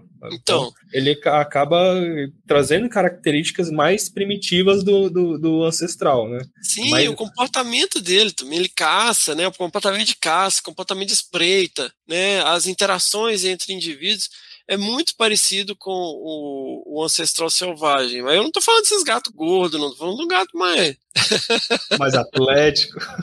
É, um gato mais ativo, um gato, né? Você começa a observar, aí você começa, pô, o animal que fica mais em cima, né? Você vê o, o gato que ele tende a ficar em eh, subir, ficar em pontos mais altos, ele sobe, fica em cima da geladeira, ele sobe, fica em cima da escada. Geralmente é um sinal de dominância, ficar mais no alto, entendeu? Tem várias coisas que você começa a observar, sabe? Como que ele arranha as coisas, o que que ele arranha. E quando você acha um lugar que você tem fezes, olha em volta, que tipo de árvore que tem ali, sabe? Tem trilha, tem passagem, tem pedra. Qual que é o cheiro daquele lugar? Né? Obs- Você começa então a criar um- uma visão, uma percepção do que, que direciona isso. Então, quando a gente sai, cara, se eu te mostrar um track log, outro dia até mandei lá no grupo de WhatsApp, eu mandei um track log, de- eu e o Rafael procurando um lugar para pôr câmera. Cara, a gente fica às vezes uma hora andando para cima, para baixo. Ah, vamos ver mais ali para cima. Ah, aí vai, ah, aqui tá ruim. Vamos ver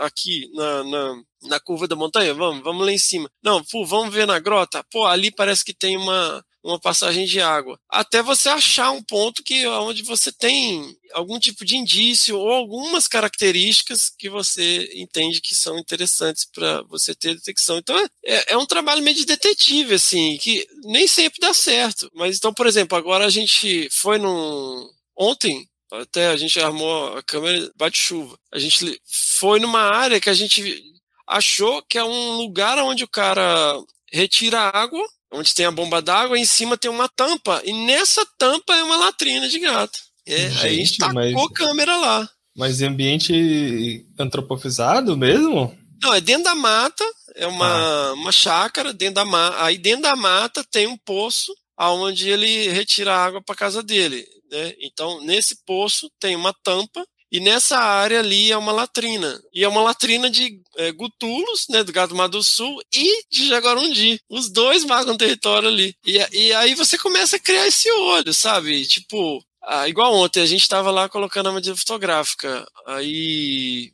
eu vi ah, o cocôzinho do gato depois que eu tava amarrando a câmera. A gente já tinha descoberto essa área como latrina, mas assim, se você não presta atenção e não busca ativamente o tempo todo, você acaba não encontrando. Então eu vejo que muitas vezes, por isso que eu falo essa questão da- do direcionamento. Para você trabalhar com os gatos pequenos, você tem que direcionar os seus esforços para os gatos pequenos, porque geralmente é sempre a rapa do tacho. Então, por exemplo, eu trabalhava com jaguatirica. Como que é o- é- eram, né, os trabalhos com jaguatirica? É assim, ah, a gente está aqui com o trabalho das onças no Iguaçu, a gente está aqui com os trabalhos das onças do Morro do Diabo, aqui está com os trabalhos das onças no Iviema. Iviema não, que a gente nunca registrou jaguatirica, mas... Então, a gente registrou um monte de jaguatirica, vamos ver se dá para usar essas informações, sabe? Então é sempre assim, a rapa do tacho de outro objetivo. Quando você faz um trabalho para essas espécies, aí é diferente, entendeu? Você coloca as câmeras direcionando.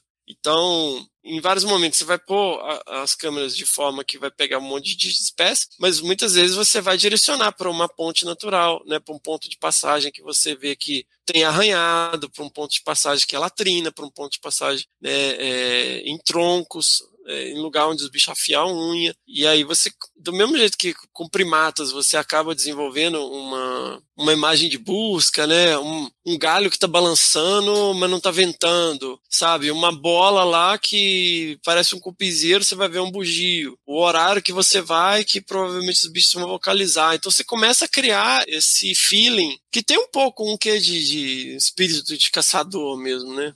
E eu sou neto Elon. Eu acho que a gente que cresceu no meio do mato, né? Pelo menos eu, eu, eu vim de chácara, sempre trabalhei, sempre tive muito contato com áreas mais preservadas, né? A mata de galeria, mata ciliar. Acho que a gente tem um- um- uma vantagem de quem se, se introduziu nesse meio com o passar do tempo. Acho muito louco isso, sabe? Porque eu, eu vou para campo com o pessoal que tá mais novo na graduação e eles não têm a mesma visão que eu, sabe? Anda como se fosse um trator no meio do mato, fazendo barulho que, por tudo que é motivo. Quando na verdade você tem que ser. Eu não sei se, se pela vivência passada, a gente acaba sendo um pouco mais sutil e bastante mais observador. Então, acho que, que, que toda essa carga, toda essa eh, eh, vivência passada acabou auxiliando a gente, sabe? Acho que quem trabalha com fauna, né, Matheus? Que a galera da botânica parece que tá num botequim dentro do, do, do mato, né?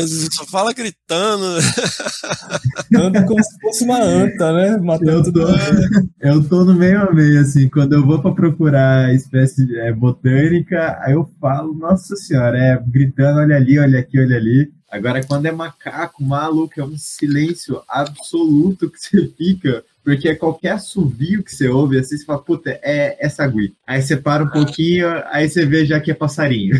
Aí você É. anda mais um pouco, anda mais um pouco, ouve assovio de novo, é uma porrada de assovio. Ô, Fernando, bateu um papo sobre perrengue que você passou procurando gatinhos no meio do mato. Foi A o, gente o mais engraçado, assim, que você tá andando no meio do mato e... Oi, Matheus? E se já conseguiu ver também, né? Por causa que a gente sabe que É são mais esquivos, é meio complicado. Cara, na natureza eu nunca vi um gato maracajá. Nunca vi. E assim, não é fácil, sabe? É igual o meu orientador do mestrado, né? O professor Adriano Chiarello. Ele sempre brincava assim que o pessoal chega, ah, eu quero trabalhar com felinos. Aí fala, não, você não quer trabalhar com felinos. Você quer trabalhar com foto, vídeo, cocô, pegada e carcaça. Que é com isso que você vai trabalhar, né? Você não vai trabalhar com felinos. A não ser, né? Vá, mas então, não sei o que, tem um instituto que todo mundo. que você pode chegar perto do bicho. Tudo bem, é, são exceções, tô falando da regra. Cara, perrengue você tem, né? Perrengue aí, já encontrei com onça no meio do mato, já ficou a onça lá do lado do barco, a gente querendo chegar no barco, não chegava. Agora, assim, eu tenho uma preocupação muito grande com segurança hoje em dia, né? Sempre teve, né? Mas hoje em dia eu sei o que fazer, né? Vamos dizer. E a gente também tem mais informação, né? De equipamentos que Exato, comprar. é, É, é, é. Anti- Antigamente, eu acho que até uns. Há pouco tempo, uns quatro anos atrás, eu ia para campo com um canivetinho e fazendo sinal da cruz, sabe? Deus proteja. Então, assim, né, é, desde que a gente começou a trabalhar aqui, a gente teve, assim, situações meio cômicas, assim, que às vezes a gente vai no, no- em algumas áreas que são mais remotas, assim, E aí tem um tiozinho que mora lá e tal. E aí ele não vê muita gente, ele mora lá sozinho, já fica lá na panelinha de pressão, cozinhando feijão na- na- no fogão de lenha. E aí ele resolve contar a vida inteira pra você, sabe? Ele fica lá duas horas. Ah, é é legal, é legal, assim, mas tem hora que você fica assim, caramba, velho. Só preciso ir embora, né? É, tipo, até uma hora e meia que a gente tá aqui, aí ele lembra, aí vai emendando, né? Aí você fala assim, não, acabou essa história, aí você, ô, então, não sei o quê. Então, aí, meu filho mudou pra não sei aonde, mas, nossa, lá vem outra sequência, mais meia hora, né? E mas faz parte, né, do trabalho, a gente conhece muita gente interessante e tal, mas assim, se for contar perrengue da, da vida, assim, de carro atolado, de coisa assim, tem demais, mas assim, ne- nessa rodada aqui que a gente tá é, pelejando mesmo, é só dificuldade física mesmo, assim, nossa, teve uma vez ali no Parque Estadual da Cantareira, cara, que, nossa senhora, eu tava andando assim, dando passinho pequenininho, porque o meu joelho não aguentava mais, cara, tipo, pra descer, pra subir nem tanto, mas pra descer, teve um dia que eu falei, cara, vai demorar pra eu chegar lá no carro. Pra descer em Pirambeira de Mata Atlântica é cruel, né? O mais legal é que, tipo, o dia começa, a gente tá no pique, a gente tá, tá parecendo um menino novo no meio do mato. Chegando no final, a gente tá o bagaço. O bagaço. E se for campanha que a gente fica mais de uma semana, então, é muito nítido, porque os primeiros dois dias tá todo mundo sorrindo, e no último da semana falta todo mundo sair na facada. É. Tem que tomar cuidado até com, com uma, uma resposta mais atravessada que você dá na pessoa. Mas assim, eu acho que a gente vai ficando mais, mais macaco velho, assim, também, viu, Matheus? Porque você vai ganhando experiência. E ó, hoje, hoje eu, assim, eu passei muito por isso. Não, não digo que não aconteça e tal, mas eu consigo perceber certas nuances, assim, nessa mudança de energia, vamos dizer. E aí eu já, ô, pô, tá faltando um, um açuquinho no sangue aí, viu? Aí come uma paçoquinha, sabe? Aí, tipo, toma uma.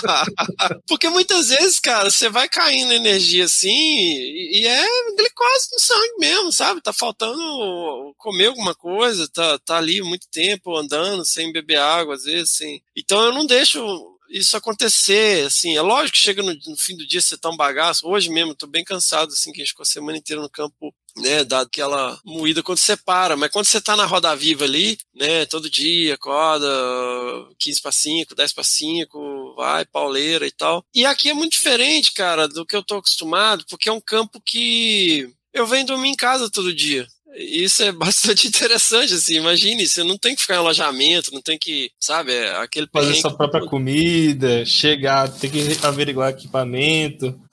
Não, isso, isso continua, né, acontecendo, mas eu digo assim, de, às vezes a gente, entre uma estação de amostragem e outra, a gente passa num restaurante, entendeu? Que, tipo, você sai num bairro, cara.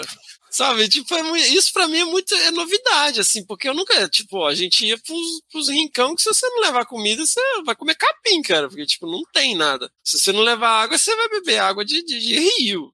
Aqui a gente vai numa área de mata, anda pra caramba e tal, mas duas horas depois você sai, você de- desce pra ir pra, um- uma outra área, você atravessa um bairro em Mariporã e sai do outro lado. Você passa ali no, em Guarulhos, passa do lado de Guarulhos, sabe? Eu de, a gente Dentro de um shopping. é, cara, você passa assim na frente de um graal, sabe? Tipo...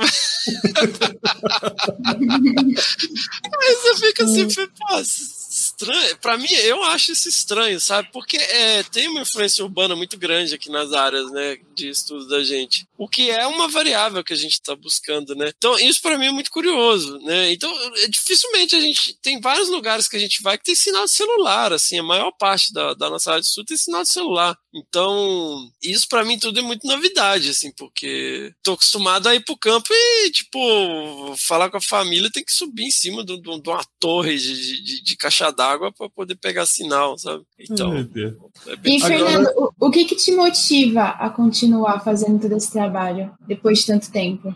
eu quero fazer isso, assim, eu tô pe- pensando nos gatos, sabe? O whatever que as pessoas pensam e tal. É, eu tinha muito essa frustração, sabe? De ficar sempre em. Esses bichos ficarem sempre em segundo plano, assim, salvo alguns pesquisadores aí que sempre insistiram e tal, e agora a gente vê vários grupos que estão fazendo trabalhos sensacionais. ser leviano citando alguém, porque vou esquecer alguém, mas não quero. Né, mas existem grupos absolutamente maravilhosos fazendo várias coisas hoje em dia com esses bichos e é o que eu sempre quis fazer. Então, assim, é o que eu tô falando. Tipo, eu não tô ganhando absolutamente nada para fazer isso. Eu tô fazendo porque eu quero fazer e eu vou fazer é, porque é o meu projeto de vida que eu tentei colocar em prática durante muitos anos, é, por uma série de razões, não vou ficar aqui também dando desculpa nem nada, mas eu não consegui implementar. E hoje eu tenho muito claro para mim, tipo, eu vou fazer. Tipo, se eu tiver que pegar meu carro pessoal aí, eu vou fazer, entendeu? Se eu tiver que ir andando, eu vou fazer. É, se eu tiver que fazer na escala municipal, eu vou fazer. E assim, a nossa escala vai ao sistema cantareira, e eu vou fazer no sistema cantareira. Então, é uma vontade pessoal mesmo é, acreditar que a gente pode fazer uma diferença, entendeu? Eu não quero só essa parte divertida do campo, mas eu quero de fato é, contribuir com políticas públicas regionais aqui, interagir com as pessoas, com o plano de manejo de unidade de conservação. Aqui é uma área super importante da trilha transmantiqueira, né, a comunidade montanhista, tudo que envolve uh, esses bichos, interagir com os proprietários locais, ver a questão de zoonose, de doenças, né, em animais domésticos que podem afetar esses bichos. É uma vontade mesmo de tentar fazer alguma diferença e de um lado também tem um aspecto um pouco egoísta, porque é o que eu quero e gosto de fazer, sabe? Então, se eu conseguir calhar isso com algo que eu possa me dedicar 100% a isso, eu vou né? E o que eu quero no futuro é que isso aconteça. Mas enquanto isso não acontece, eu vou com as minhas atividades paralelas, né? Que eu, que eu tenho que fazer, coisas que eu tenho que terminar, e eu vou é, dar continuidade, seja com parcialmente ou em tempo integral, mas é algo que eu acredito e vou fazer de qualquer maneira, né? Então, assim, por, durante, às vezes a gente fica esperando as coisas acontecer, né? E não vai acontecer. Você tem que levantar a bunda da cadeira e ah, ninguém vai fazer por mim. Então, e aí vale para quem estiver ouvindo isso. Você quer fazer, meu, não fica esperando alguém te chamar. Vai, sabe? Vai, levanta e pega a, a sua mochilinha aí, vai para campo. Tem dinheiro? Compra equipamento. Não tem dinheiro? Vai procurar pegada, sabe? Vai procurar vestígio. Vai fazer entrevista. Vai entrar em contato com o proprietário. Entre em contato com o, os conselhos de unidade de conservação, entre em contato com a Secretaria de Meio Ambiente, procura alguém que já está fazendo alguma coisa. Então, é, é, muito de acreditar mesmo e de querer fazer, sabe? Que é o que eu estou falando. Eu não estou ganhando um centavo para fazer isso. Agora, uma última pergunta, Fernando. Para os jovens pesquisadores, que estão na graduação, mestrado ou doutorado, que planejam, têm vontade de trabalhar com os pequenos felinos e todas as outras coisas que abarcam eles, né? qual é a dica que você dá para essas pessoas que estão iniciando com essas pesquisas? Vai para campo vai para campo. Ah, mas pô, eu não achei nenhum pesquisador.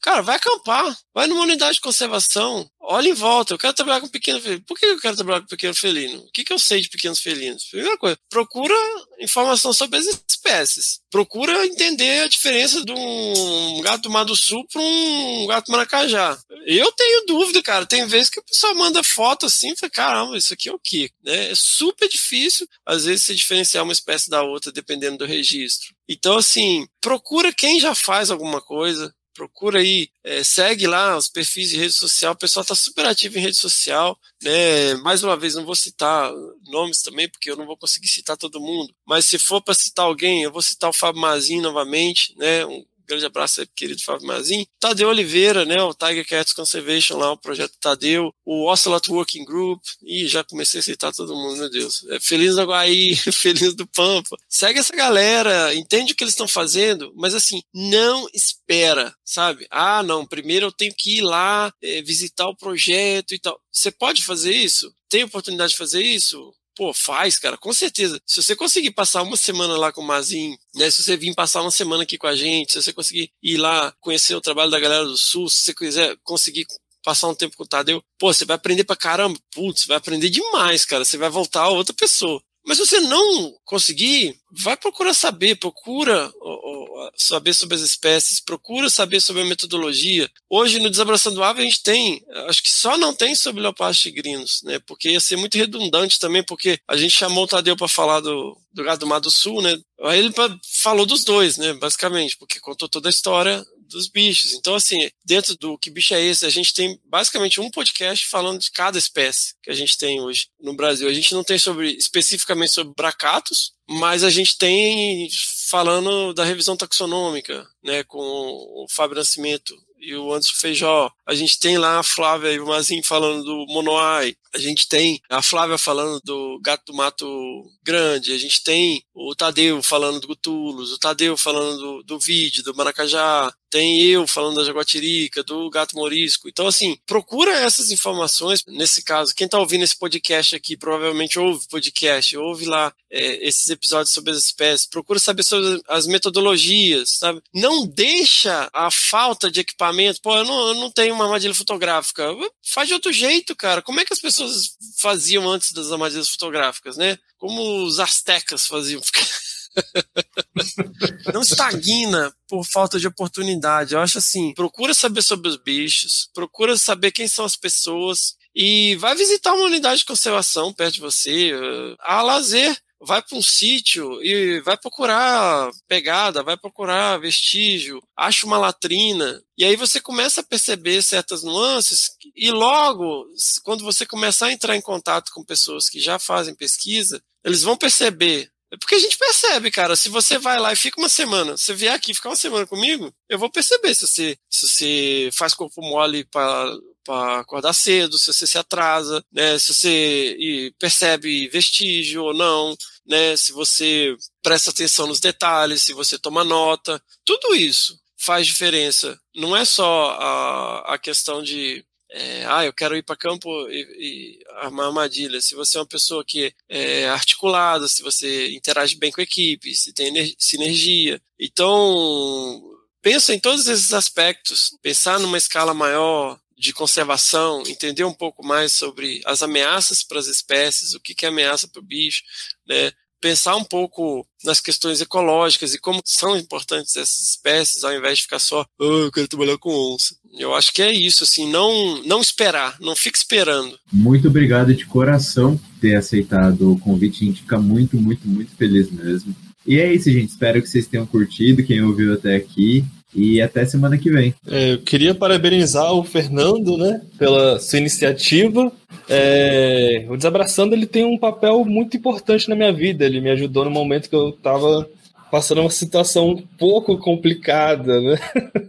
Não que ainda não esteja, né? Porque a gente sabe que fazer pesquisa, levar a graduação no momento que a gente se encontra com a política brasileira é algo muito, muito difícil. Mas foi algo que me deu vontade de continuar, sabe? E se eu tô aqui, se eu tô tendo o meu próprio podcast, se eu tô tendo é, algum renome na divulgação científica e semelhante, foi por causa da influência do Desabraçando, da história dos pesquisadores que lá passou, dos episódios que falaram sobre história natural, que, que história natural é algo que, que eu sempre bato na tecla, a gente quer saber muito sobre dados de, de, de e o que que o bicho faz, né? É, Qual é a molécula que age no DNA do bicho para ele fazer tal comportamento, tá? Mas na verdade a gente não sabe nem o que, que ele come, então é, é algo muito complexo. Então, eu queria deixar meus agradecimentos, especialmente para o Fernando, para a Miriam, que também faz parte do Desabraçando. É uma iniciativa que eu acho que, assim como eu,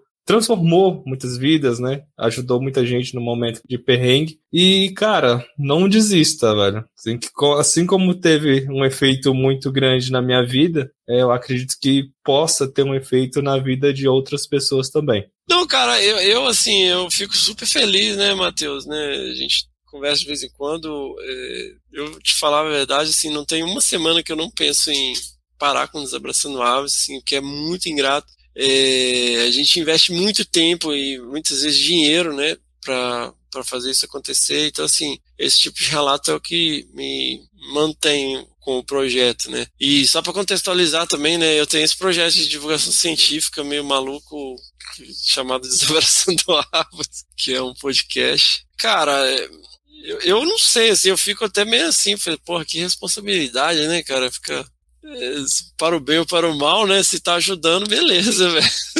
Mas agradeço muito, cara. Eu me emociono muito ouvir esse tipo de, de, né, de, de relato, assim, do, do projeto ter ajudado de alguma maneira. Ah, eu como eu queria deixar falar aqui, porque eu fiquei um pouco mais em silêncio dessa vez, porque eu tava tentando entender tudo que tava acontecendo. Porque eu, como uma pessoa de fora da área, nunca soube. Com o podcast, eu tô conhecendo mais, né, o, as rixas e os problemas que existem dentro do, de todo esse, esse percurso, né? E, por exemplo, hoje saber que esses tipos de, por exemplo, os gatos pequenos são desvalorizados e desconhecidos para grande parte, assim, eu fico, enfim, acho que a, cabeça vai, vai abrindo aos poucos, assim. Então, eu gostei muito do episódio por conta disso e fique, fica o convite para você voltar quantas vezes você quiser também, Fernando, porque aqui a gente adora, adora bater papo, todo mundo tagarela. Mas só chamar que né, a gente não é macaco gordo, não, mas quebra um galho. hein? Valeu, gente. Até semana que vem. Até a próxima. Tchau, tchau. Falou, galera. Tchau, tchau. Até.